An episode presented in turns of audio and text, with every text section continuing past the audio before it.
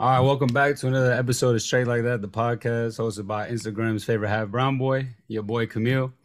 Um, real quick before I intro the the the new guest today, I got to shout out the sponsor, uh, Rory Love and Company, little candle, wax, and room spray company based out of New Orleans. Um, you know, it's always a little token gift you can give to a loved one, uh, you know, significant other, friend, whatever you want to do. But yeah, check them out. Link in bio, all that. Um, today's guest, I can't even the the the list of accolades this man got. I can't even. I don't got enough time to go ahead and wrap it all out. But we got Dallas's very own, LAFC's very own, and the U.S. men's national team's very own, Kellyn Acosta. What's going on, Kel? What up? What up? Appreciate you having me. No, man, I appreciate you taking honor, time. Honor being here. So I'm glad I could be uh, part of the the long guest list. Man, I appreciate that. Appreciate that. Thank you for taking the time, joining us, and you know, just talking ball. So let's get straight to it. Basically, why why football? Why soccer? How'd you get into it? Yeah, I mean, football was was one of my first sports. Uh, actually, t-ball was my first one, but I hated it. It was it was so boring. and football, um, you know, I grew up in in Plano, Texas, where Texas most people don't know is predominantly uh, American football sport. So for me, playing playing soccer, if you will, is uh, something that was very different. But it was a sport that just I just fell in love with from the beginning. I mean, it, it was helpful that I excelled at a young age, so that that helped me, you know, just really enjoy it. And as I started, you know, just playing more and more, I, I looked more in depth into the sport. I, you know, I grew up. I loved watching Robinho and Ronaldinho across mm-hmm. the seas. I loved Eddie Johnson, who played locally at FC Dallas and Dallas Burn at the time. I mean, he was just a player that looked like me. So I'm like, oh, yeah. oh, he that's cool. And it was just someone that just resonated with me because he looked like me. He was young, he was hungry, confident. And then from then on, I mean, I just kind of just just just made my way up. I mean, I played youth ball there in Dallas.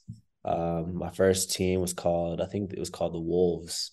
You know, everyone has those those random little rec club rec yeah. team. It was called the Wolves. Then I moved on to the Hot Shots hot shots to the blitz, so on and so forth. And yeah, I mean, I, I in in Dallas, I mean, I didn't play for bigger clubs. I grew up, I played at the same club A to Z to Longhorns to ASG with the same coach um my whole career. It wasn't until I was like 12 or 13 I was like, okay, I need to really take take this game to the next level if okay. I really want to take that next step. And so that's when I joined the, the FC Dallas Academy. Okay. And so um, joined the academy around like 13, 14.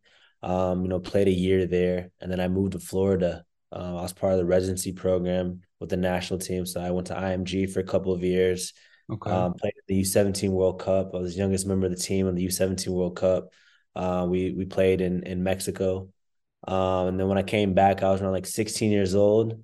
And um, you know, shortly after I came back from the the World Cup, about a month later, right before my 17th birthday, I signed my first professional contract with FC Dallas. Jeez. And 16 and some change going on 17. And yeah, it was kind of a whirlwind. And that's when just like the real world started for me. Um, that's when it's like you go from being this young boy to being thrown in with men yeah. and being, you know, underneath a microscope. And for me, it was it was tough in a sense because I'm like, like, damn, like this is this is real. This is what always what I wanted to do. This is what I dreamed of, but actually being able to achieve it was one thing. And now I'm like, I'm playing alongside these guys that are double my age. Yeah. And you know, they're you know, locker room talk, they talking about all these certain things that were foreign to me. Yeah, talking, yeah. I don't even want to talk about his locker room talk, but you know, yeah, he's talking about you know this, that, and the other. Whoop, whoop, whoop. I'm like, man, like I'm talking about like I can't wait to get some Wendy's after this. Type. and I'm like, this is crazy. And guys that you know I idolize just watching growing up, now they become you know my teammates and obviously competition because I'm fighting for their spot as well. Yeah, and so have that have that dynamic just just totally switch in a blink of an eye was just a bit crazy. Mm-hmm. And you know, you know, 16, I'm young. I turned 17, made my debut at 17. Um, and yeah, it was just a ride. I mean, I was very fortunate. I, you know, made my debut under Schellas Hyndman. Um, and I was kind of just fortunate because some guys just got injured and it was my opportunity to step up. And I knew like once I got my opportunity, I just don't want it to go to waste. Right. Then on, I mean, I just kind of just made my way. Um, you know, I just became a starter since then. And I was able to play in a couple U20 World Cups. Uh, I played up with the 93s. I was playing like a few years up. And that that U20 World Cup was crazy because um, we had like the group of death. Um, mm. our, our group was France, Ghana, and Spain. Jesus and the France Christ. team had Pogba, Umtiti, Digne, Varane, all these dudes. And I'm like, man. Damn, so you played against them. Yeah, I, I didn't play. any. I was there, but I didn't play. The okay. team the team played. I was in the, I was a younger guy, Was kind of experienced. I didn't play to the next U twenty World Cup in New Zealand, okay. which was my age. But I was just there, just seeing all these guys up close, and these Jeez. guys like you know breaking into the first team. Pogba was already playing with the senior team with mm-hmm. France. And I'm like, damn, like this is this guy is is real. This guy's a real deal. Next yeah, up, like that. yeah, he really like that. He really liked that. Um, it was just crazy just seeing him, and this is dynamic because one, like you see him walking around the hotel, their team is doing their own thing. He's in the back with his beats on, just jamming out, just in his own world. Wow. It was it was just crazy to me. Just even on the field, like the coach said something to him, and he was yelling back at the coach, and I was like, "Damn!" like, he, that's yeah, yeah, Pogba for real. Um, Damn. but yeah, man. I mean, it. Yeah, it's just I'm just step by step. You know, I went from U17 World Cup to two U20s, and then you know the ultimate goal was to play in the Senior World Cup, and I mm-hmm. was able to, to achieve that last December um, World Cup in Qatar, and that was just a dream come true. It's just one of those things where, you know, I'm you know a five year old kid, four year old kid, barely getting into the sport, mm-hmm. to, to now being at 28 playing in a senior World Cup. I mean, it's one of those things where, like, you sometimes you gotta pinch yourself. It's like there's been a lot of stuff that, um, you know, there's been some good times and bad times, but this ride has been worth it to to right. achieve that. And you know, I still got some years left in my career, so I'm hoping to achieve oh, much sure. more. Yeah, I was kind of bouncing around all around my career, but yeah, I mean, yeah, it's been uh, it's been it's been quite a ride, but I've been enjoying every bit of it. Yeah, yeah, yeah, for sure. Let's take it back then to when you were like 11, 12, when you realized like the rec ball kind of not it no more. You kind of need to, you know. Yeah. Well, I, I played club ball. I mean, rec ball, I stopped probably I don't know, seven, eight, and then it went to like okay. club select. Um, but it wasn't like so there's like tiers, right? It goes rec to club, club to academy. Yeah, yeah, yeah. And so it was one of those things where, you know, I my coach kind of sat me down as well because I was really close with him as well and their mm-hmm. family. Mm-hmm. He's like, you know, you're at the level like this, we're just holding you back. Like you really need to take that next jump okay. if you really want to explore this. And I'm like, you're you're right. Like I I need you know another challenge, another step, because ultimately this is something that I feel that you know I can achieve. Right. And um, you know, only way I can achieve that is taking this this next jump, this leap of faith of going into the academy. Mm-hmm. So uh, a guy that I played with um, back at when we were way younger, Marco Carrizales, um, I was good friends with him and his family, and he was the one. He was already at FC Dallas, Okay. And he and just my parents talking to his family, and I was able to have that connection with the academy. And I met with Oscar Pareja and Chris Hayden. Um, you know, they've been they've been watching me for some time now, but I wasn't ready to make that move yet. But I was finally ready. And then I got my first taste of just the academy and just the level was just completely different. The environment, everything. Everyone was just so focus driven. Everyone mm-hmm. was super competitive. And it was just a the the right step that I needed to to to go in the direction where I wanted to be. For sure, for sure. So then you were playing, you know, at that next level. How'd you make that jump to to IMG then? What was that like? Yeah, it was just one of those things where it, it was a big crazy because I was already playing youth national team. I went through ODP, so I went through all the steps from um, state team to to region team, region region team to region camp, region camp to national team. Mm-hmm. So I worked my way up. So I was already in the U14s, U15s, and then the next up was U17s. And so I was able to have the opportunity to go to IMG for two for a couple years, and that was a that was a huge jump for me in mm-hmm. terms of not only just playing soccer wise, but I was leaving my family and friends behind. I mean, yeah, I was about to ask that. Texas, mm-hmm. and I'm going into Florida. One, not really knowing anything. Two, being on my own, and I'm like, I'm only. I, I went to IMG. What I was like 13. I was like 13, 14. And you were by yourself out there, like your family didn't come. Yeah, we were just like, yeah, no, no one was out there. We lived on the campus. I was just like with my teammates and the other kids that that play their respective sports right uh, there as well. I don't know how familiar you are with IMG. It's a whole mm-hmm. sports school that has now it has like football, golf, basketball. Uh, mm-hmm. Uh, they have their own soccer program. Um, but I was part of the the national team program, so we had our our own program there. Okay. And yeah, so I'm like, I'm. It's almost like you, I get thrown into a college environment as a 13 year old where yeah, I'm kind of we have like we have like chaperones and that, but still like I can go to bed at whatever time. I can yeah. eat kind of whatever I wanted to eat. It was just I had I had to adopt these responsibilities just in an instant, and I had to be able to to really just to adapt to to what IMG was, and you know if I really want to take things serious, I need to really lock it in and lock it down. And I mean that was tough because you know I'm a kid, like I'm young, I'm I'm barely in high school, like I'm you know I'm you know girl crazy. I want to do all things. I want to you know you just want to live yeah. life as just like a normal yeah. teenager, teenager. and yeah. I'm like this is it's really different in this sense because I'm here focusing on sport and my and my goal is to play in the U17 World Cup. So mm-hmm. all my time and energy is dedicated to that. Facts. And so that was that was just very different in a sense, but it was an experience that that truly helped me. It just helped me mature. Mm-hmm. Not only just on the field field wise, but just off the field wise. I've really um had to just learn a lot of things. Like I was washing my own clothes. I was doing all sort. I was like, man, this is this is wild. This is different. Yeah. But it was enjoyable. It really I I, I really had a a great just moment, just a reflection of just this is what I want to do. This is where I want to be in, and this is just how I want to just just grow up and how this is the things I need to learn to really be a man in a sense. So I really yeah. at 13, I was feeling like I was 18 already. Mm-hmm. I put five years onto my life, so I thought that was uh, it was just a just a really cool experience all around.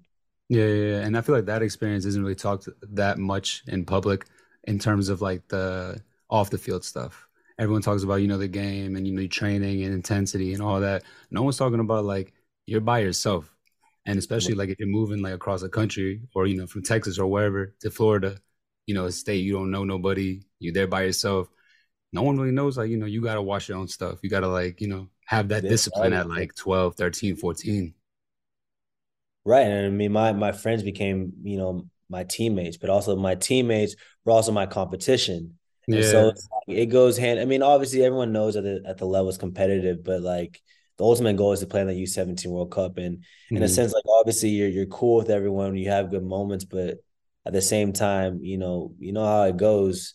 You know, sometimes like when you have like bad moments, you know, when you're training, you can bring that home and reset. But for me, you you live it every single day because mm-hmm. you're in that environment consistently. Mm-hmm. And you know, that was tough to kind of you know, separate the two because it just followed you. And obviously, not having your support system right then and there was obviously difficult. I mean, yeah, I can make a phone call to my mom and dad or to my friends, but it's not the same with them actually being presently yeah, there. Hundred percent. And um, that that was difficult, but yeah, it just helped me to be able to to cope with things in a different way and able to really take things into my own hands. And in that sense, I really matured. Okay. And you were there for what, two years? Yeah, I was there for yeah, like a year and a half, two years, something like that. Okay, and then you went back to Dallas to the academy. Right to the academy, right after. Okay, and then how long were you in the academy up until you start playing with the senior squad? So I joined the academy. So I was in IMG for a year and a half. So I was like 15, I think, when I came back. So I was in the academy for like a couple years. Okay. And so when I when I first signed at 16, um, I wasn't quite playing yet, so I was able to play with the academy. I was I was signed to a first team contract, but I was able to play with the the academy. Okay. Um, and then I also there was a reserve team as well, so I was playing games with both. And so you know, with a mix of like a couple of years, and then was when I was like really like 17ish was when I was really breaking into the first team. I was playing consistently. Mm-hmm. And so I wasn't playing with the academy anymore. Okay. And talk about your first season, you know, with the senior squad playing, you know, real competition, grown men and everything like that. Like was it a, a big jump? No, definitely. Definitely. Because, you know, it's just like anything. You don't want some little kid taking your job. Yeah. And you don't want some young kid, you know, killing you on the field either. Right. right. And so I, I faced difficulties in that sense where obviously um, you got competitive teammates that's mm-hmm. saying, how, how is this kid going to take away from food on my table mm-hmm. and my paychecks? And, and then on the other side of it, when I'm actually in the game, being competitive, playing against guys that are 30 years old and I'm really getting giving them a run for their money, they don't like that either. So they're saying all sorts of things that you know all these curse words and that i'm like i didn't even i didn't even heard of some of these words before that's all you you know talking about you effing this effing i'm like hey man why you got so much chill out, man. hate in you? waking up with this much hate in your heart like this is like this is wild um, hey, that um, just means you were you were doing something different. you were yeah, doing something too not for real but like it just like you know you go from playing like academy where like yeah like you know like people calling you like a dummy and stuff like that, that don't really hurt you. But people really yeah. saying like some, some real stuff to you, you're like, yeah. damn, this is, this is different.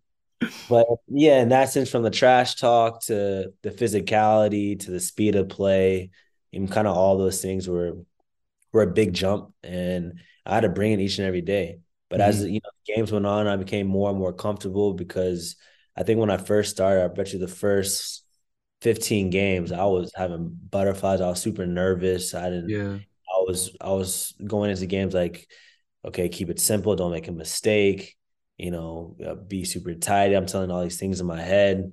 And you know, after I you know played my first like 15 games, the 16th game, I don't know. It was just like this thing where it just like clicked. Like it just, I just felt kind of just free. I just felt I just felt confident and comfortable. I don't know what it, it was just kind of just like a switch where it's like I'm really enjoying myself now. Like this is fun. Yeah, yeah, yeah. And, no, that's blessed. Yeah, so I thought it was just it was just cool just to have that feeling of just like okay, this it went from you know being well, I mean, it, you you look at it in in in like a different perspective. Like when you're playing youth ball, you're playing for fun, right? right? enjoying it, enjoying the moment. You're not thinking much of it. You're hanging out with your friends. You're playing to win, but you're enjoying it. And then like my first like year at pro, I'm like I'm looking at it as a job. Like, you know, I'm trying to make money. I'm trying to be on the field, and I feel like after I, I like I said, I hit those fifth, first 15 games, I went back to being like a kid. Like I'm enjoying yeah. this. Yeah, yeah. And just having that different perspective just really just helps me not really looking at it in the lens of like, okay, I'm trying to get paid, trying to do this, trying to buy that. I'm just like, I just love being here and taking yeah. it for what it is. I like fans knowing my name and people cheering and really enjoying what I bring to the game. And I really found enjoyment in that. And that really was was helpful for me to just really fall in love with the game again. Yeah, yeah, yeah, for sure. And so I guess, you know, you you're you're playing and everything was there like a moment where it was like you know you hear this like welcome to the league type nonsense like someone makes a hard challenge on you or something like that did you have like that moment in a game or something where you're like damn like i'm here um i'm trying to think i think my my biggest one welcome to the league was i was playing as landon donovan right? He was playing for the Galaxy at the time. Um, and like I grew up watching you since I was young, and right. you you've really done so much for for the sport in the U.S. for our national team, and like we're going one on one against each other. Damn, like like it's like it's like either you got to eat or be eaten type right. deal. Right. What's that? Yeah. What's that lyric that Drake says? Is uh, when your idols become rivals. Yeah, like legit. That's like what it was. And I'm like thinking in my head, I'm like, I'm really not trying to be on this man's highlight reel. I'm not trying to be on YouTube and see myself getting cooked. So I'm like, I, I better go to work. yeah, and how'd you fare? And I'm like, I thought I did decently well because I was yeah. like, one, I don't want to get in a foot race with this guy because he's Yeah. quick. Yeah. Two, it's like, you know, you know what it is when you're on you're on you're on an island and Mhm. you stranded one on one with no help because no one wants to be part of that either. I'm like, I'm trying to limit those interactions because, you know, I mean, a guy at his caliber, I mean, obviously, Mhm. you know, give him, you know, five opportunities, he's gonna he's gonna make the most of them. Yeah. You don't want to give him five. I was like trying to just be physical as possible, Mhm. you know, get in his face, be annoying, be that Mhm. kind of like, you know, if you ever have like a younger brother, be that like pest. Yeah. always yeah, in his ear, always in his face, annoy him off his game. yeah. Mhm. I know that if I can annoy him enough, I'm able to to get right in there and really and really um play to my advantages and obviously um you know help help uh uh cope with what he's bringing to the game. And I Yeah, thought I yeah. thought I fared pretty well in that matchup. And I was able to to swap jerseys with him after the game, so that was a special moment. Oh, damn. That's Yeah, dope. yeah, Damn, that's full circle right there. yeah, for real, for Right. real. So you in uh you in Dallas for how many seasons in total? Uh, I don't know, like six maybe. Oh, I mean with the senior squad. It was six with senior squad? Yeah, six or seven, something like that. Oh shit.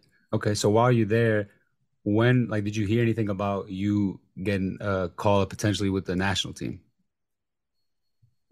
Yeah, so it was like so this was after my second U20 World Cup. And so I'm I'm probably like 18, 19 years old, 19. And um, you know, I'm playing outside back. And it was actually this day, I remember it vividly because it was a special day for me. It was like in December. I don't know what the actual date, but it was a huge day because I just bought my first house. Oh wow. And so How old were you? I was like like 20 maybe. God. I think something like that. Uh, yeah, like twenty. Yeah, twenties. Wow. twenty. And yeah, just bought my first house, right? And it was a huge moment. I'm like ecstatic. My Mhm. arm is is super tired because there's like a lot of paperwork you got to sign. And I had like a missed call, missed call from like some number in in LA. And I'm not thinking much of it. I'm like, damn, these these telemarketers would be really annoying. So I'm like, man, I'm just gonna ignore it yada Yeah. yada yada. And then I get a random call from my current coach at the time, Oscar Pareja. Mhm. And he calls me and he's like, Hey, um, just want to talk with you. Um, got some really great news for you. Um, the coach for the national team called and he wants to bring you into January camp in a few weeks. Wow. And he's like, uh, eh, um, just be by your phone, should be expecting a call soon. And um, no, I'm just like, huh? like come So again? Like, came out of nowhere. Out of nowhere. I don't know. I Oh, mean, wow. obviously you you you hope to be there, but you don't really think that there's real eyes on you and you're really gonna have an opportunity to Mhm. to, to do that. And um, you know, I, I see the missed call and there's a voicemail, and I listen to the voicemail. It was Jurgen Klinsmann, coach of the national team. He was the one that called me when I thought I was a tele- telemarketer. And I give him a call back, and he was just talking to me like, "Oh, he's been watching me for some time. He's like, he's you know really happy with my progress. He wants to bring me in." And and I was like, Damn.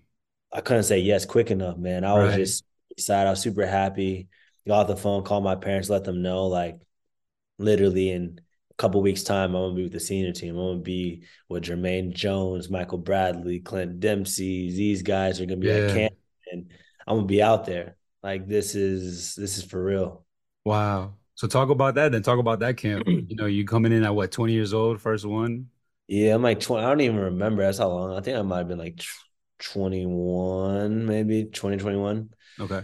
Um, yeah, and I'm like thinking, I go from playing in the senior team and or for for FC Dallas to I'm making I'm like have a potential to make my senior team debut, but I'm like that's still a long shot. I'm like I'm just a young kid here. They're trying to probably just give me some experience. Yeah, I'm, yeah, not- yeah. I'm trying to enjoy the ride. You know, I walk into to to the meal room and I see Michael, I see Jozy, I see Jermaine, I see Tim. And they're like saying hello to me and you know, they're calling me by my first name. And I'm like kind of just taken aback because I'm like, Yeah. you guys know who I am. Yeah. is I guess it's crazy, right? Like it's different between saying like, "Oh, hey, what's up?" to like, "Yo, Kellyn, like, how's everything going?" Yeah, like, yeah, yeah. like how's Dallas? Like, really knowing about me and curious of my experiences and and I thought it was just super cool. Not only just like you said, idols become become your teammates to your rivals type Mhm. deal, but them actually really taking paying attention to me, asking about my family, me getting to know them just more than just like the soccer level, knowing about their family, their interests. Yeah, I more thought that was personal. just super cool and just really able to just absorb and learn so much from them. I thought that was just was really cool and just being under Jurgen as well, learning from him because he's played at the highest of levels and Mhm. coached you know, top teams and it was just crazy. Just being I was just like like I said, I was just happy to be there type deal. I Mhm. wasn't thinking much. I knew it was a great opportunity, but I was just so excited. Like I'm, you know, putting on this shirt. I'm like, man, this shirt feels heavy. Like this is this is not a youth team. This is not a youth national team. This is not playing for the Wolves when I was five years old. Like this is senior team. Like this jersey is different. Yeah. Like it was just it was just super exciting. I felt like at first, like I was just trying to tread lightly Mhm. because I'm, you know, I'm 20 years old. I'm trying to find common ground with these guys, right? Like I'm not Mhm. in the same conversations with them. They're talking about stocks and houses and you know their kids, and I'm like, man, your kids are almost the same age as me, type deal. And I'm like, you know, it was hard having conversations with them because Right. all I knew was soccer. Yeah, Soccer's yeah, all, yeah. I knew. and so you know, I don't want to be that annoying kid. That's all I could talk about. Like I, it was hard yeah, yeah. To hold conversations because I'm like, I don't know what else. I mean, they're not gonna be talking about like Pokemon cards, Yu-Gi-Oh card, and they're not talking about this sort of thing. It's like, so what? Like, how can I really connect with these guys? Thanks, thanks, thanks. Some But grown up you know, shit. they but it was cool because they were just including me with everything, and I was just able to absorb so much. And you know, at that time, we had roommates.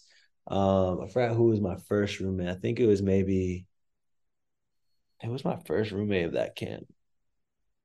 I don't remember, but I just remember I was with Lee Nguyen and Luis Robles. And so whenever they went, we had a lot of team dinners Mhm. uh, on our own. And so they always invited me out. So I was always with them. So I felt I, that they really helped me because if I didn't get invited by them, I was just gonna be eating like Chipotle in my room Yeah, by yourself. by myself.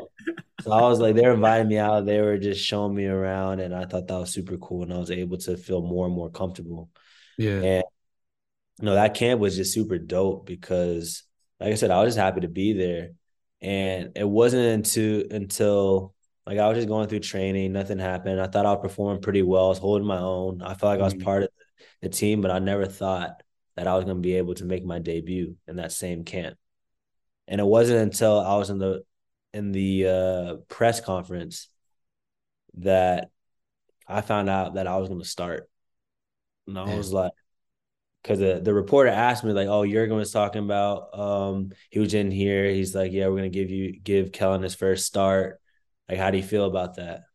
And I was like, And that was the first time you hearing about you starting? "Yeah, So how, how'd you answer that? I would have been all kinds of messed up. I was like, "Oh, first, Yeah, I was like, "Oh, the coach hasn't said anything, but it would be." Or no, they they didn't say like what would it mean. They said like what it mean to to to make your debut. Mhm. And then then then Jurgen told me after the presser that that I was going to start.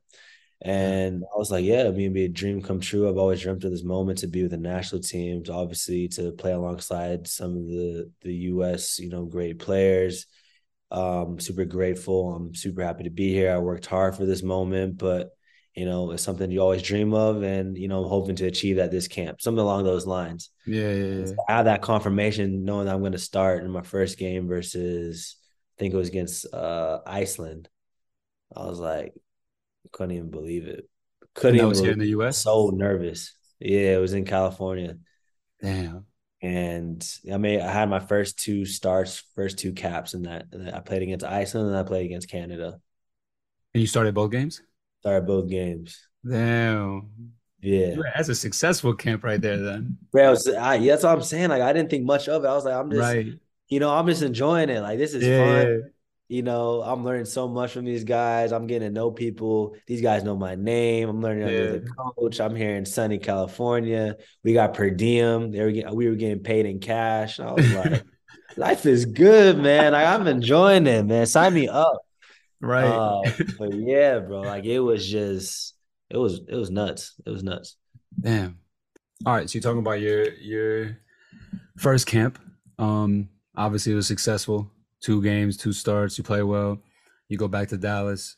You play, and then correct me if I'm wrong. That summer's the Gold Cup. Uh, 2016. Yeah, that's a Gold Cup. Yeah, That was a Gold Cup. that was a Gold Cup. Okay. And were you playing in that Gold Cup? Yeah, I was playing. I was starting. I was playing most. Well, I'm trying to think. 26.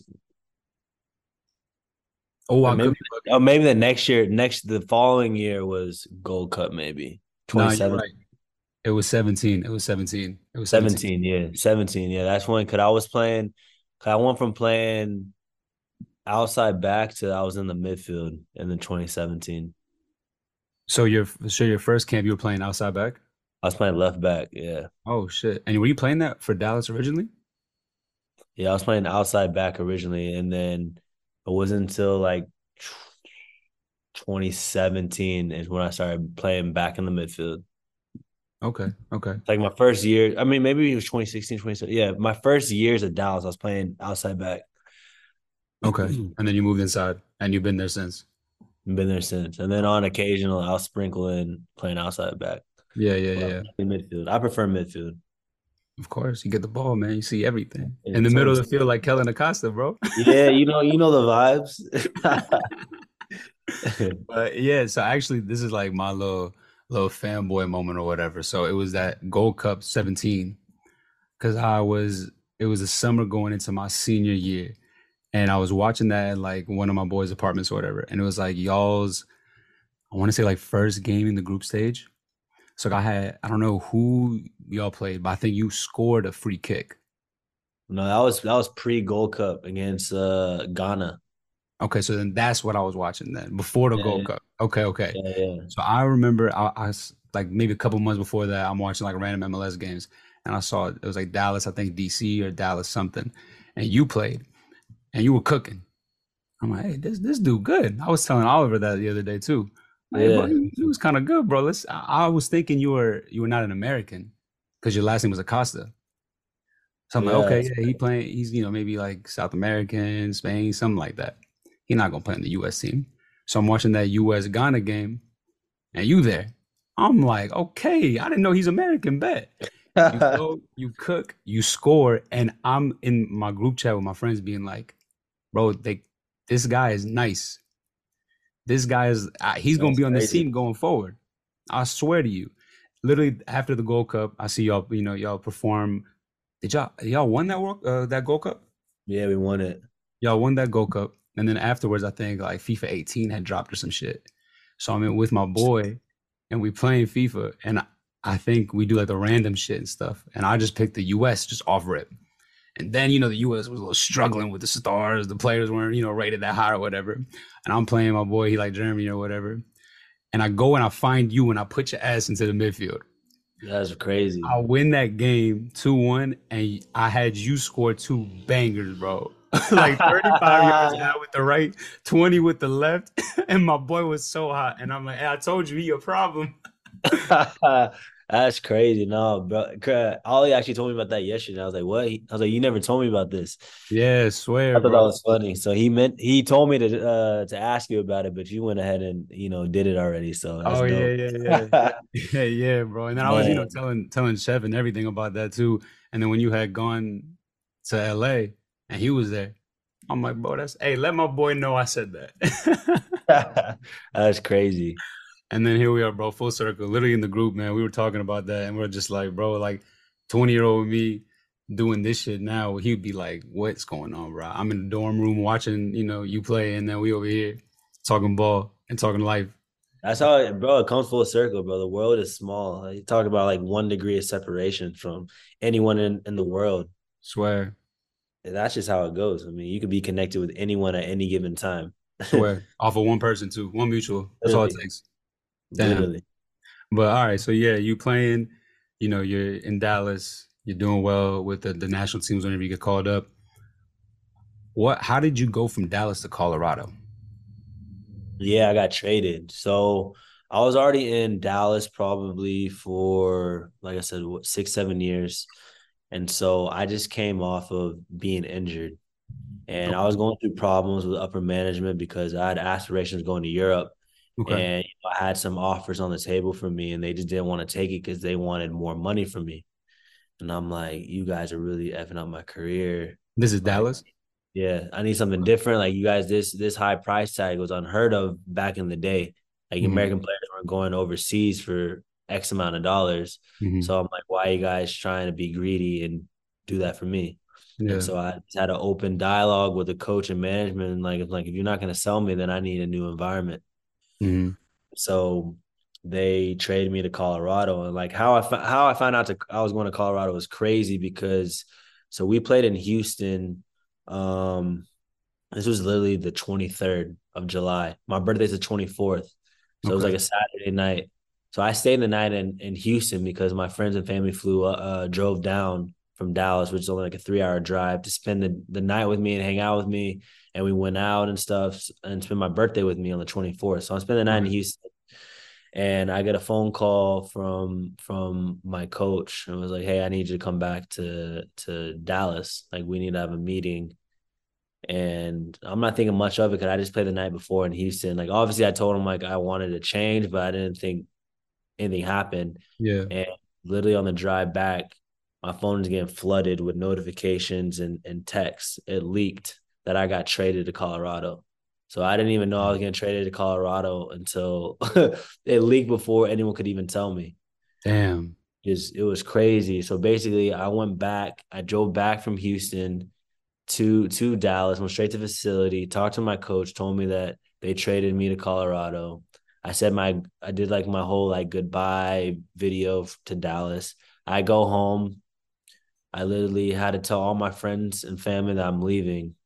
They come they come to my house that Sunday night. I leave for Colorado Monday morning and I'm Jesus gone. Christ. Yeah, it was a quick turnaround. And literally, I play and call it my my first game of the season. We played in a friendly versus Boca Juniors on Tuesday. So I'm playing in my first game against Boca Junior Tuesday, and then I'm already a Colorado player, so I'm playing on the weekend versus DC United Saturday. And I scored Damn. my first goal in my debut on that game. And Damn. yeah, and it was just crazy. It was like a whirlwind. It was just Yeah. like back to back to back. In back. one week, all that happened. Yeah. Yeah. Wow. And was like Colorado like a destination that you wanted, or like they just I didn't, that's that's where they sent me. I didn't I didn't have a choice where I went. It was just like that was a deal that they that okay? they they just dealt me to Colorado. Okay. So then what was your what was your like life and time like over there in Colorado, both, you know, on the field, off the field? It was cool, but like when I first got to Colorado, it was, it was a bit crazy because literally two weeks after I was there, my son was born. Okay. So um, I have a five year old son now, but at the time, yeah, he was living in he was in Dallas, and so I literally had to fly out after after a game, took a red eye to go be there at his birth because um, his mom got induced, so I could be there. hmm There for the birth and everything, and I literally was there for like a day, and I had to fly out to LA to play in a game. So I flew flew out Saturday night, got there Sunday. He was born on a Sunday. Flew out Monday, uh, played again on Tuesday. It was just and life in Colorado was cool. Like it was just it was it was craziness at first, then it settled down. Um, you know, I was easing into, I was getting used to to everything Colorado had to offer. Um, the city, the people, I was trying to just adapt. And it was hmm cool. Like it, it was a cool city. Um, my teammates really dope. They they welcomed me. They they made me just feel at home. Um, from the jump.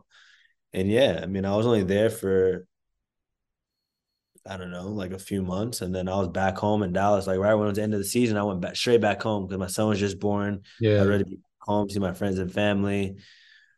And so, and then next year, the following year is when I really got to, you know, dive into to to Colorado, be more outdoorsy, you hmm know, tackle, you know, I didn't I never went camping and stuff, but I went to like some ski ski places to Vail, Aspen, Yeah. uh, Breckenridge, did some hikes. I mean, I was really channeling my inner Yeah. outdoors. You know, I was really tapping in. I was out there. You embracing it. That's all I'm saying. I was deep. I was like, I was trying to find Bigfoot type deal.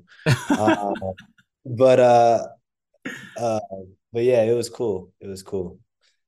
I And you really, uh so your you say your son was born right when you got to Colorado. So yeah, I like a couple guess weeks later. how did you know the fact that you have a son change like your outlook on you know playing and, and life in general? Yeah, I mean, it was one of those things that helped me mature because now I see things in a different lens, Mhm. right? Stuff that maybe I was doing before, I wasn't really doing it because I'm thinking, how would that look if my son were to see it? And so Mhm. I, I'm looking at things way differently. I'm like, I'm not just some kid anymore. You know, I got to grow up to be a man, someone that my son can be proud of. And Mhm. also, I'm a father figure. So, like, some of the stuff that might be looked at being immature, I can't be doing that. So Yeah. I, I, I had to grow up real quickly because, you know, like I said, I don't want to be looked at as this immature little boy. Like I want me to grow up to be like this man that um that's a reflection of my son. And so Mhm. for me, it just it was, it was just really cool because now, you know, I have a lot more responsibility. So every action I'm thinking of him and every Mhm. decision I make, I'm thinking of him. And, you know, not not only just with um like physically doing stuff, but just emotionally, financially, and just everything. Yeah. Um, so I wanted to put myself in the right position to, you know, make sure that he can live his best possible life. Yeah, yeah, yeah. And how is it? Is it, you know, kind of difficult see like being able to see him while in season? No, it was very difficult because, um, yeah, I mean, obviously I'm in two different states. I'm in Colorado. He's in Texas. Mhm. Um, time zone. I was actually a bit fortunate because the flights from Dallas to Colorado are two hours.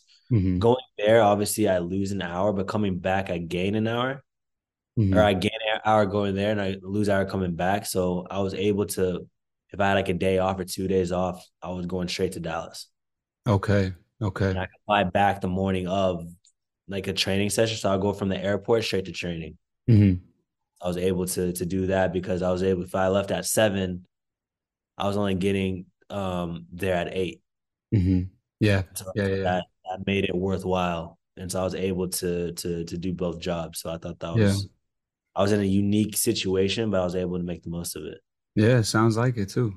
So you Yeah, in Colorado, he uh I get was he coming up too to to Colorado and seeing you? Uh, he, was too young. Okay. Um, the first years, but like once he got a little bit older, because it's Yeah. like technically you can't you can't really travel. Um, I think earlier than six months. So like once he got a little bit older, he was able to travel. His mom would bring him up, Okay. and they would stay in, in Colorado. And so we were I was able to spend some more time with him, more than Okay. just a day or two. So spend some days together. So it was it was um it was good. It was good to have yeah, him yeah. That sounds stay. blessed. Yeah. So how long were you in Colorado for, seasons wise?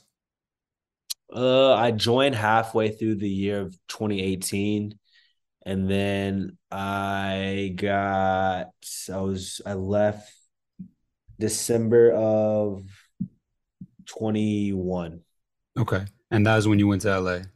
and I and I was in LA in 2022, January So 2022. how'd that how'd that move happen? It was kind of the same thing that happened in Dallas, or was it more Yeah, just same thing. same thing? thing. Yeah, I didn't know.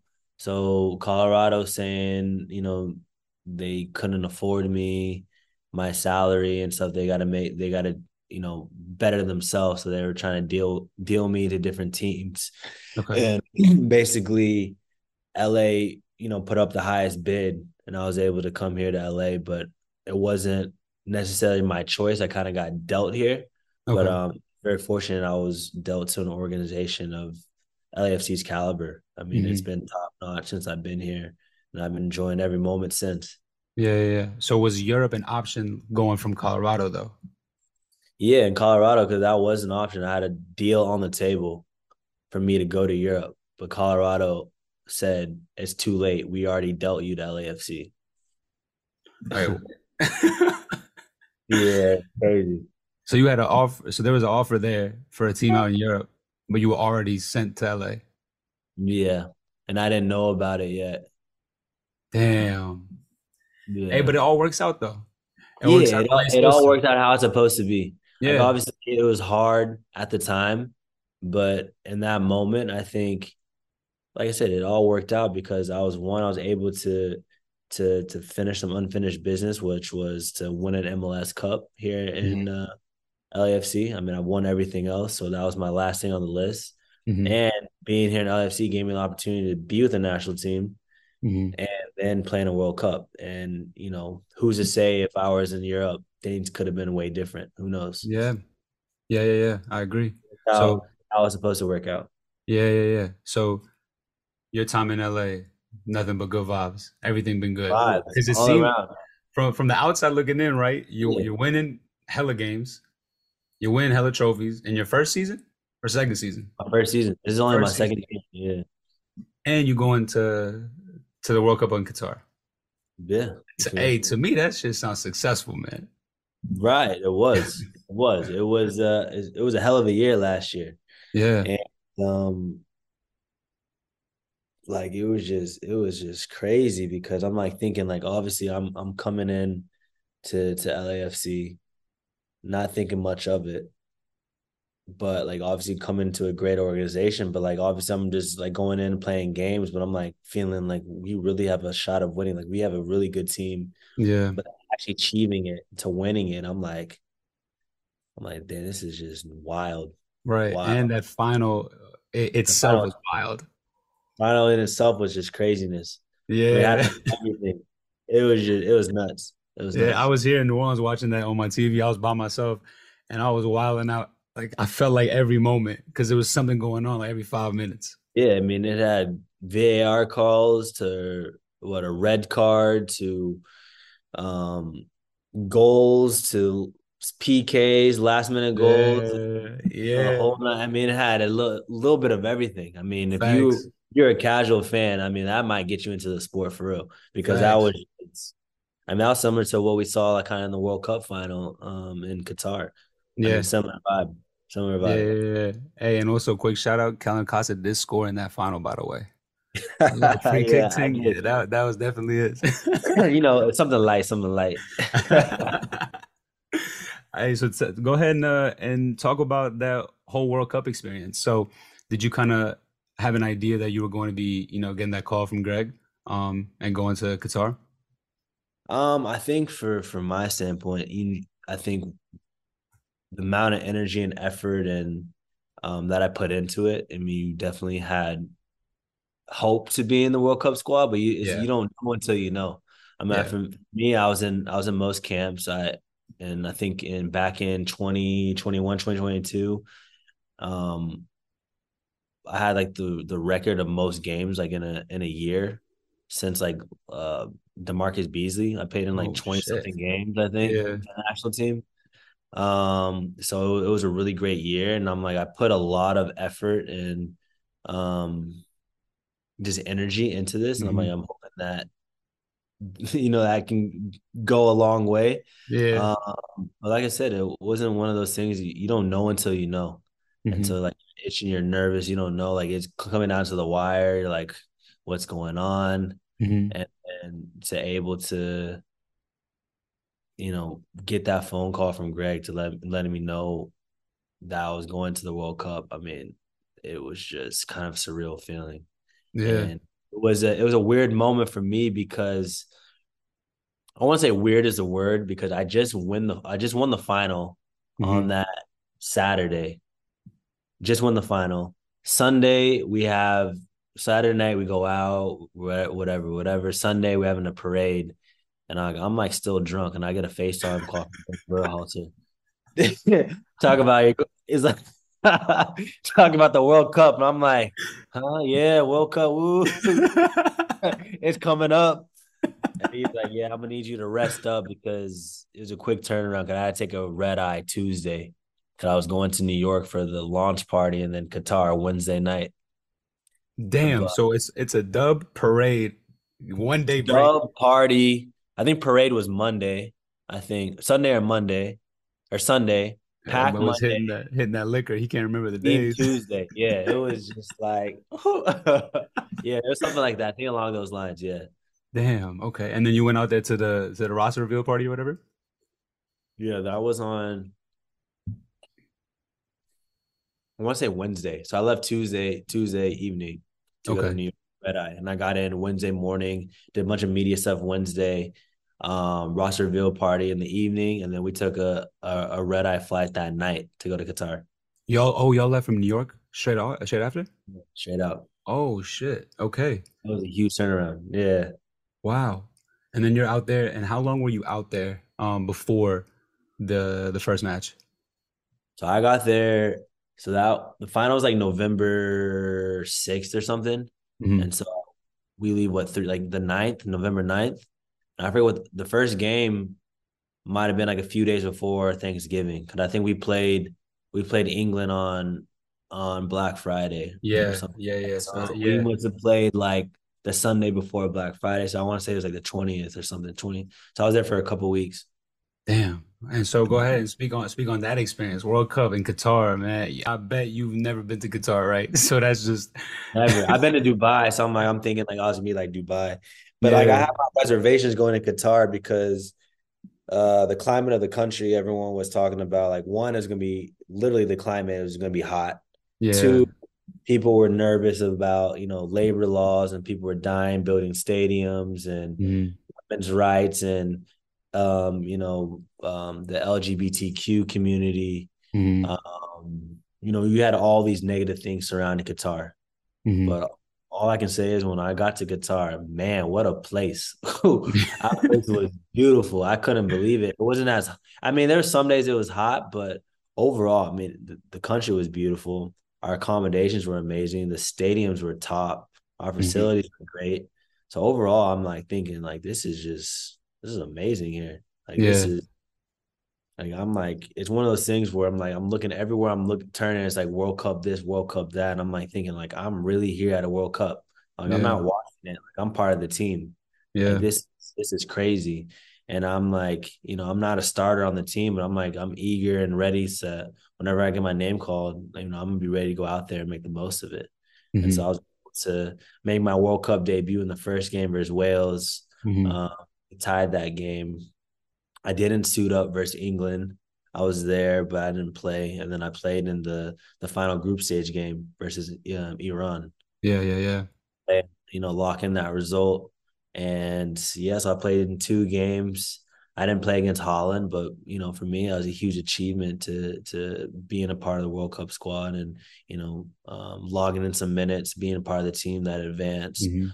obviously collectively as a team we wanted to achieve more but overall i mean um you know not being and participating in last year's or last world cup um Yeah. you know it was step in the right direction and um you know building momentum for 26 coming up here in the states Yeah, yeah, yeah. So you know how you were saying like in the beginning back in Dallas, you get butterflies, you'd be a little nervous and stuff, and then it became calm and became calm all the way through. But at the World Cup, did you get a little bit, you know, a little little i was nervous? nervous every game every game This is the world cup I, I was like trying to shake it off i'm like this is this is really the world cup like this is something you know i've always talked about like i want to make my professional debut but as a kid you you watch the World Cup. It doesn't matter, even if you're not even a soccer fan, everyone watches the World Cup or at least Yeah, knows yeah, about the World Cup. And I'm like, I'm here gonna plan it. Like that's different. yeah, Right. Oh, it, it is dates back from me being a kid. You know, when everyone's talking about, you know, you're in the backyard scoring a goal, you're like counting down five seconds left, last free kick of the game, yeah, USA versus World Cup final. Like I'm thinking of those moments in my head as a kid to now being here in a World Cup. Maybe, I mean, hopefully gonna experience something like that, but actually just being in a World Cup, I'm like thinking, like this is surreal. Like this is crazy. yeah, yeah, yeah. Man, what an accomplishment though. And yeah, it was no, it was amazing. And then having my my family there to experience it with me, it was just it was beautiful. I mean, it was an experience of a lifetime and something I'll cherish for the rest of my life. Of course, of course. So going in, I guess, forward to what this season in the MLS and seasons later on and camps later on, what kind of aspirations do you have for yourself? Um, you know, in the next couple of years. Yeah, for me, finish this year off strong um, with Okay. LAFC. We have obviously we we lost in the Conca Champions final, which Mhm. was has a sour taste on our mouth, but we still have opportunity to to raise some other trophies. So we have Campeones Cup versus Tigres coming up in, in a month. And you know, we're we're looking to to to keep our title as reigning champs. Mm-hmm. And so that's something we have sights on. And for me, I'm out of contract at the end of the year. So I'm not sure what the future holds um, for myself, but you know, I still have aspirations of playing in Europe someday. So maybe I'll be, be able to achieve that.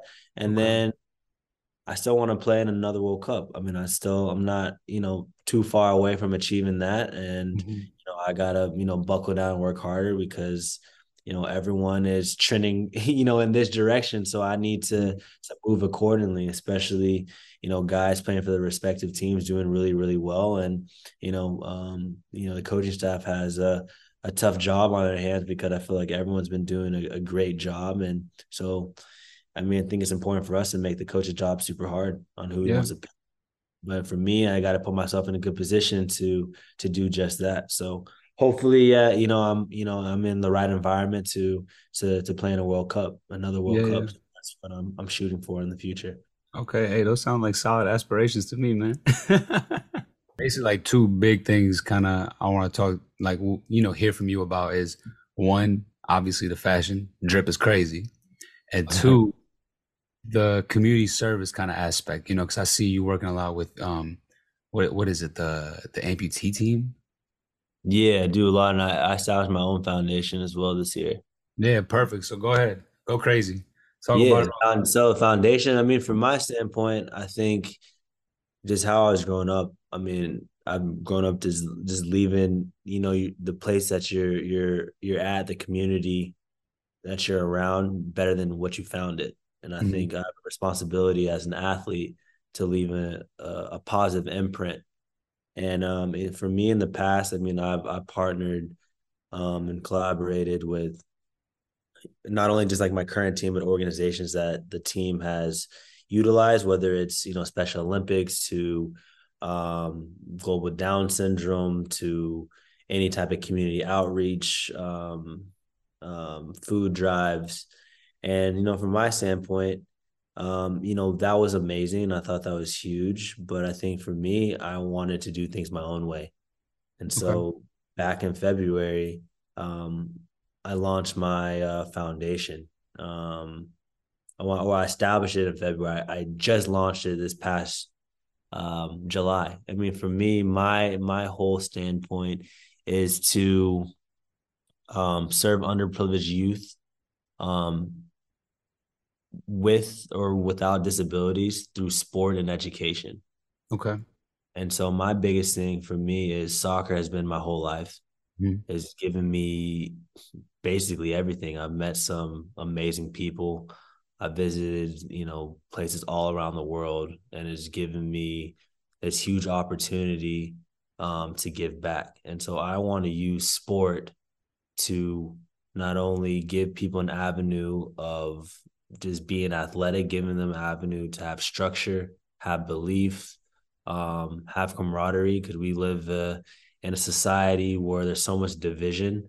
Mm-hmm. And so I want to use soccer, which is the world sport, um, to help kind of break that sy- systemic um, viewpoint of we're all being divided because soccer, especially being in a World Cup, you know, no matter what your differences are, you're connected through the game that you love. And so I want right. to give back, give that back here and um, you know, um, in certain communities to just help better them. Um, I think, you know, the youth is our future. So I really want to attack the youth. And what better way is giving them more accessibility to the sport that yeah. I know we know and we love and to give them opportunities to um, you know, further better their their situations because you're better than what your environment is. I mean, you mm-hmm. don't have to just be um, what you're surrounded by. You don't have to just work at your your parents' restaurant or yeah. your family's business. You you don't have to be a drug dealer, gang, but like you're bigger than what you surround yourself in. And I just wanted to give kids belief, and yeah, so yeah. using that to I want to build fields all over the U.S. I have two fields here in LA coming up, two in Denver. Um, I'm gonna have programming there um, to have clinics and other sort of things uh, for the community to to be involved in.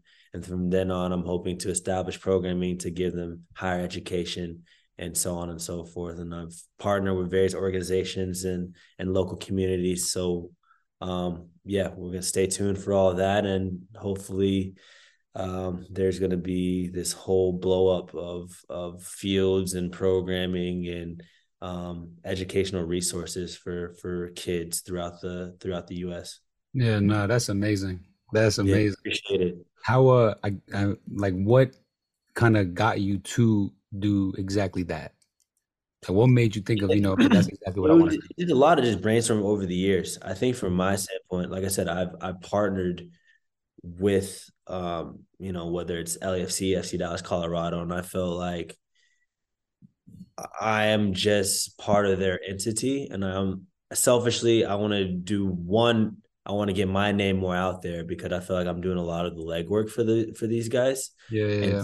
I want to do it my way. Like obviously, I'm I'm joining causes I want to be a part of, but I, I think for my I want to narrow it down and attack certain things I want to attack, and that's why I really wanted to um, you know, leave an imprint. And and one another thing is I want kids to really believe that they can be just like me.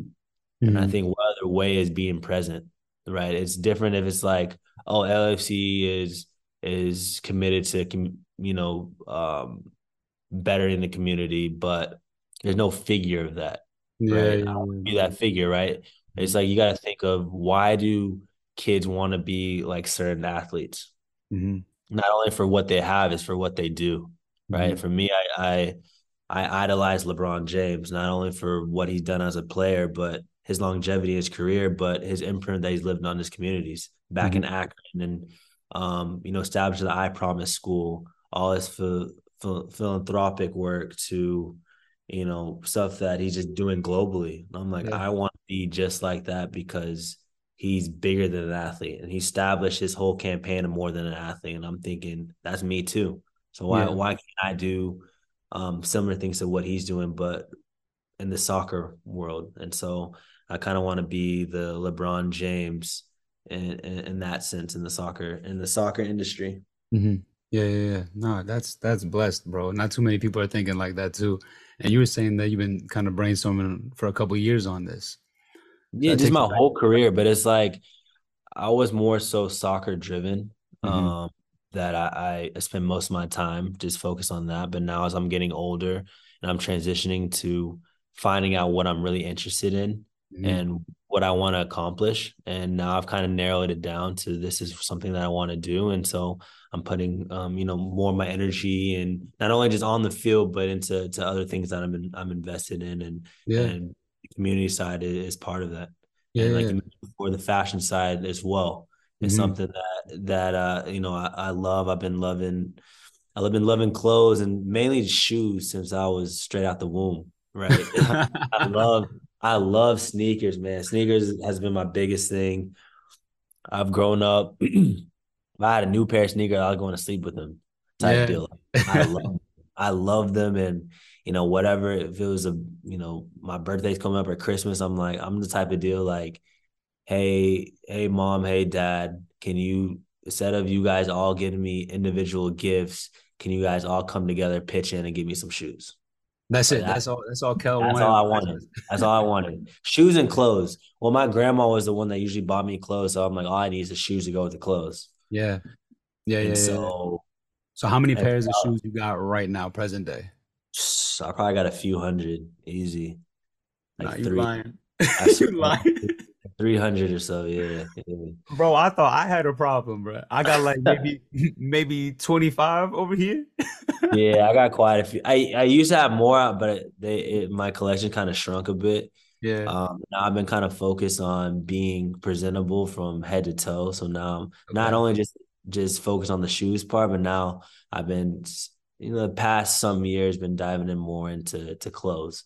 Okay. And so head to toe, I'm trying to be more and more presentable. Because before yeah. I'd be like, black tee, black jeans, here's some shoes. These be my fit. But now I'm like, all right, all right, all right. Let me let me let me put something together. Let me cook up something real quick. Yeah, yeah, yeah. put that shit on. yeah, facts, facts. so how did you i guess uh, get into like wanting to like dress well and like you know look presentable and all that like was it from a young age Yeah, from a young age, I've always kind of paid attention. I'm a type of deal, uh, type of deal. I'm a type of dude that you know before like I'm meeting someone, I'm like I'm kind of like looking them up and down, I'm like what's on your feet first. So I can kind of tell what type of person you are based up based upon what shoes you're wearing. Oh damn. I but I'm like, if you got like some busted, like there's a difference between like you're a skater and you're wearing Vans and they kind of busted up. But if you're yeah. just like wearing some busted up shoes, I'm like, oh, your hygiene's a little off. I'm like, so you, judging, you judging hygiene off of what the shoe is. Yeah, just, or I'm judging personality. I'm like, you you're the type that doesn't care about appearance, or you don't. So if you don't care about appearance, you don't care about certain things. True. Uh, okay. Yeah. Okay. Hey, that's I might have to start using that, man. Start looking around. Yeah, it's true though. It's like could could jobs do the same way? It's like Thanks. like if you if you if you act irrationally in this regard for this certain situation, what's to say you won't act irrationally for this for this in the in the workplace? No, it goes it goes both ways. Yeah. And yeah, so for me, I do the same thing with with clothes. And I'm like, I'm looking at someone that's put together. I'm like, okay, one, they're they really care about their hygiene. Two, they're very presentable because so they feel more approachable. There's a reason why um it's people get grossed out with someone that is homeless, right? Based mm-hmm. upon hygiene. And they're not a they're not bad people by any means, but yeah. people feel a little reserved on getting approached by them because of how they present themselves. Yeah. I know that's a tough example to to bring up, but it it has a lot of truth to it. Yeah, yeah, and yeah. So uh, I, I kind of carry that along with you know all aspects. So I'm I pride myself in trying to be as presentable as possible because I want people to to warm up uh, to me, have open dialogue with me, and mm-hmm. you know just be comfortable with me. And so yeah. I really found that there's a lot of importance in that. Yeah, yeah, yeah. So you just want to be more approachable. That's what it comes to. But yeah, then, exactly. You, know, putting on some some fits, dog. I think it was like one one uh pregame. You had like a like a bedazzled jacket, or like that thing was yeah, crazy. yeah, yeah. yeah, it was just uh, no. I mean, now now I've been a little bit flashier. Yeah, okay. Uh, with my with my pregame fits, I mean, I, I feel like I'm more a reserved person, but I think I've I've really adopted the fact I want I think people nowadays are are wearing clothes that don't really fit their personality, mm. and mm-hmm. that's like for me. I really pride myself on is like I want to wear the clothes rather than clothes wear me. Thanks. And so I really pride myself on being versatile in my mm-hmm. attire because I feel like on the field I'm I'm a versatile player where I can play in multiple positions, and so what better way of expressing who I am through clothes? And so I'm showing yeah. people that you know, I can wear a suit one day to sweats another day to a bedazzled jacket another day. Just show the versatility off a little bit. Let people know I got a little bit of flavor in all yeah. realms. Yeah, yeah, yeah. so okay. Out of all the players that you played with, you obviously gonna put yourself in number one. Claus has got to be number one. So who's who's at the two, three, four spot? Two, three, four spot. And you could even do a five if it's too tight. That I, that I played with. Yeah, um, played. national team. I love Tim Weah. Mm-hmm. He really, he's really put together. He, he yeah, he, he put that shit on. yeah, he really do. He got his own style. Yeah, uh, I like Seb Ibeagha. Mm-hmm. He got his own style. Um, I really admire that as well and he he puts it on as well. Um, mm-hmm. To think. Uh, Chris Richards is another guy that that, that low key style. Like he really, he his thing. Yeah, you gotta pay more attention to him. Okay. Um, DeAndre. Mm-hmm. Yeah. Um from um Inter Miami. I'm trying to think who He got some fits, bro. I, some things. I mean, I couldn't. I couldn't wear. Not gonna lie, like the little old. Yeah, that's what it's about. I think I really admire people that are going out their way to showcase what they think style is, and what theirs is too, and what theirs is. And I think yeah. I think style is like a form of art, right? Right. Look at artwork. You look at freaking um Picasso to uh what's it, Da Vinci The Bro, I don't know art to be honest. art, whoever the dude that did like think of like the Mona Lisa to Oh, like yeah, yeah, yeah, yeah, yeah. like people find beauty in that, but that's way different than like Andy Warhol who did like more like an abstract type of art, right? It's way it's way different. And I think style and fashion is the same way. Like what I might think is fashionable, you might not think is fashionable. Yeah. But there's Yeah, beauty yeah. in that because I think you have an appreciation for someone that's wearing menswear, that's wearing like a tailored suit to Mm-hmm. like a maybe like a Tim Weah who's flashier that can wear, you know, baggier fits to chains and all that. And I think Yeah, yeah, yeah. both things. And I think that's important for for fashion. And um I'm trying to think if there's anyone that wears like a tailored suit pretty often. But um uh, I can't think off the top of my head. Okay. Hey, that's a strong list. But yeah, yeah, but they're all. I mean, those guys all dress similarly Mhm. in, in a sense. I mean, they they bring their own flair and flavor to it, but Yeah, yeah, yeah.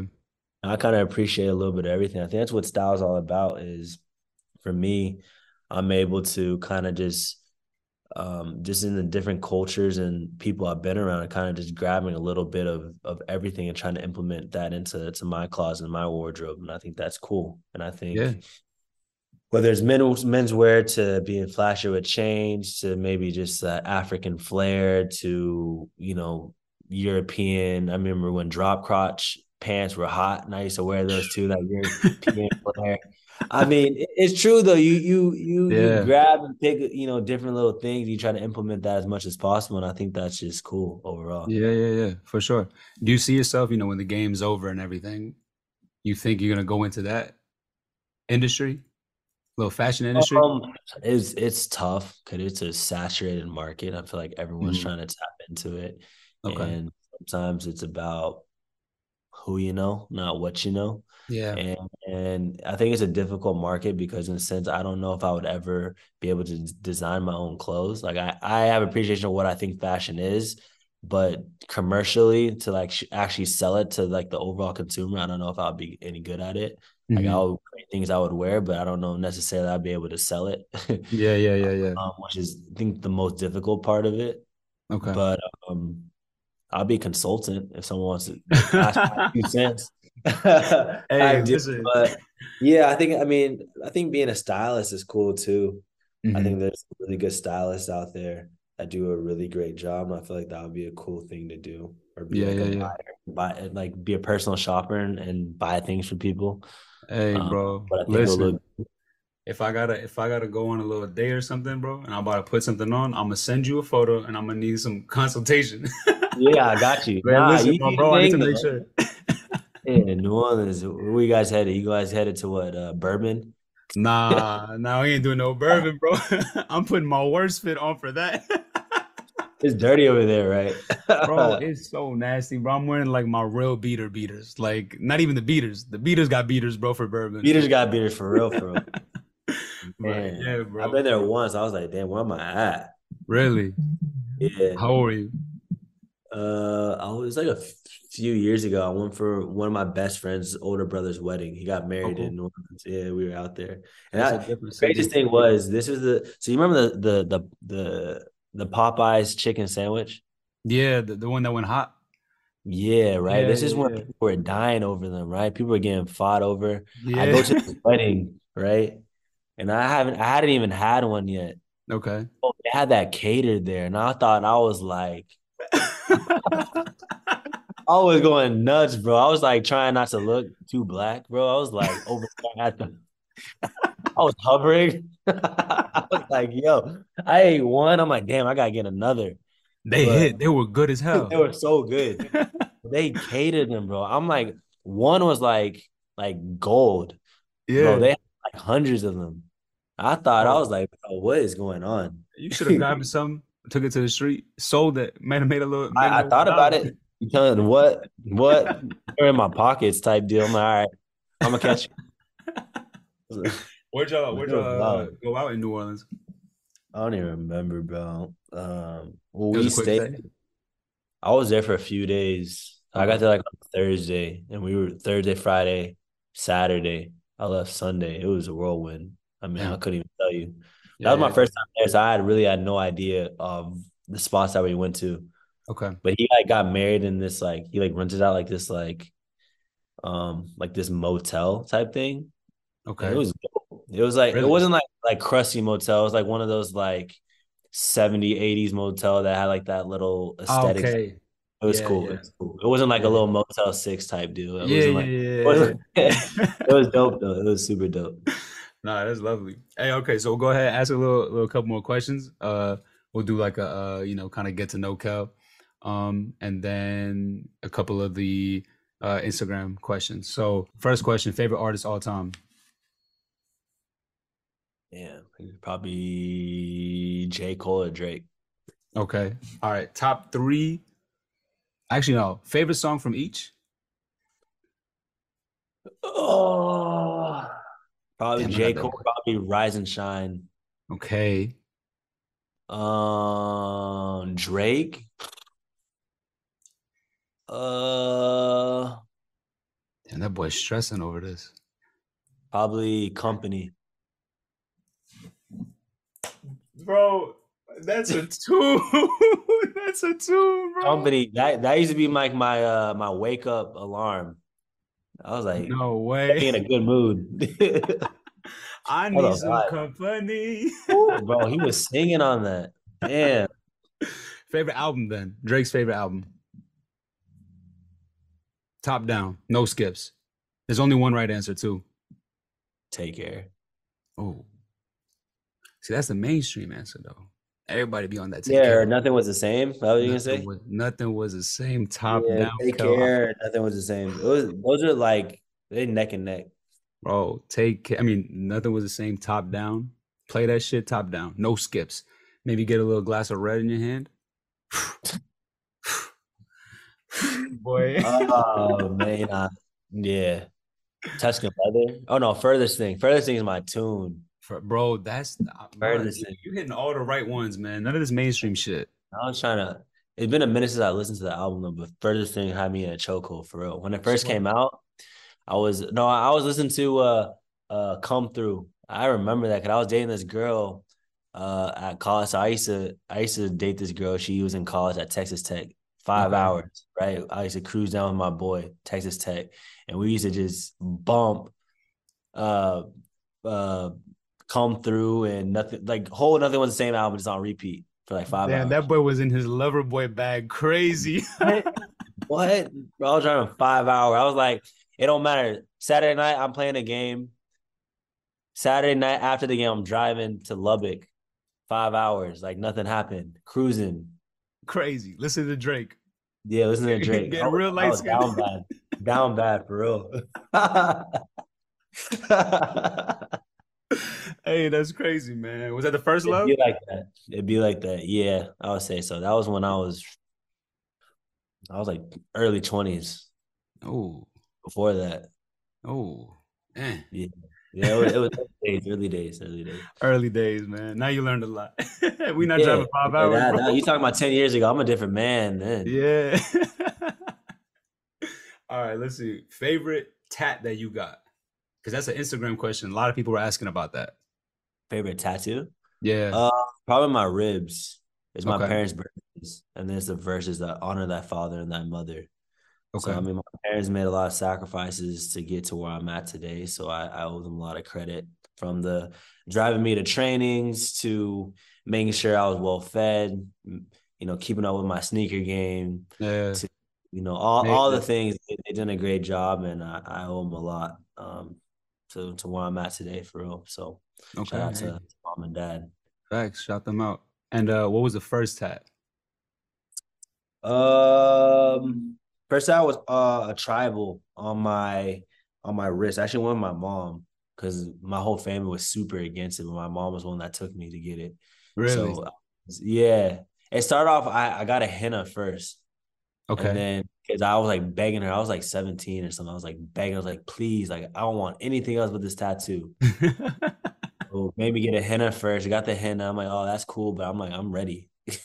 I'm for the real. ready. yeah, yeah, yeah. Yeah, for the rib. So then she, yeah, she took me to get my tat. Um, then I got a got a tribal and a, a versus. On the inside is uh, I can do all things through uh, through Christ who strengthens me. Okay. And so something that I believe in. I'm, I'm very religious. I'm strong in my faith. Okay. And yeah, and I you know I feel like like I said I like what the verse says I can do all things through Christ who strengthens me. No matter what obstacle comes my way, mm-hmm. and you know I if I'm strong with Him, I can conquer anything. Facts. Damn, you really live by that one. 17 years yeah. old, 10 years later, you did it yeah. all. Exactly. exactly. hey, man. But hey, listen, Kel, thank you for joining um, the pod, man. You spilled a lot of game, shared your story. We appreciate that. I know, I know a lot of people are going to tune into this. Um, and yeah, man, I'm just excited to put this one out, bro. It was a long yeah, time, bro. Let's go. Let's yeah. go. No, yeah, appreciate you for having me. I'm glad uh, our schedules could align and get this working and Thanks. get this going. And yeah, you stay off of Bourbon Street.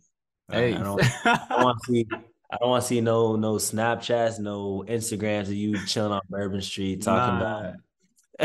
nah, talking listen, about bro, Lil Wayne type this, so you stay you stay off of there. If not, if, if you are, put on your work boots. All right. Hey, facts. The beaters, beaters. nah, I'm gonna be in my bag, bro. I'm in the books only. That's it. Respect. Respect. I like that.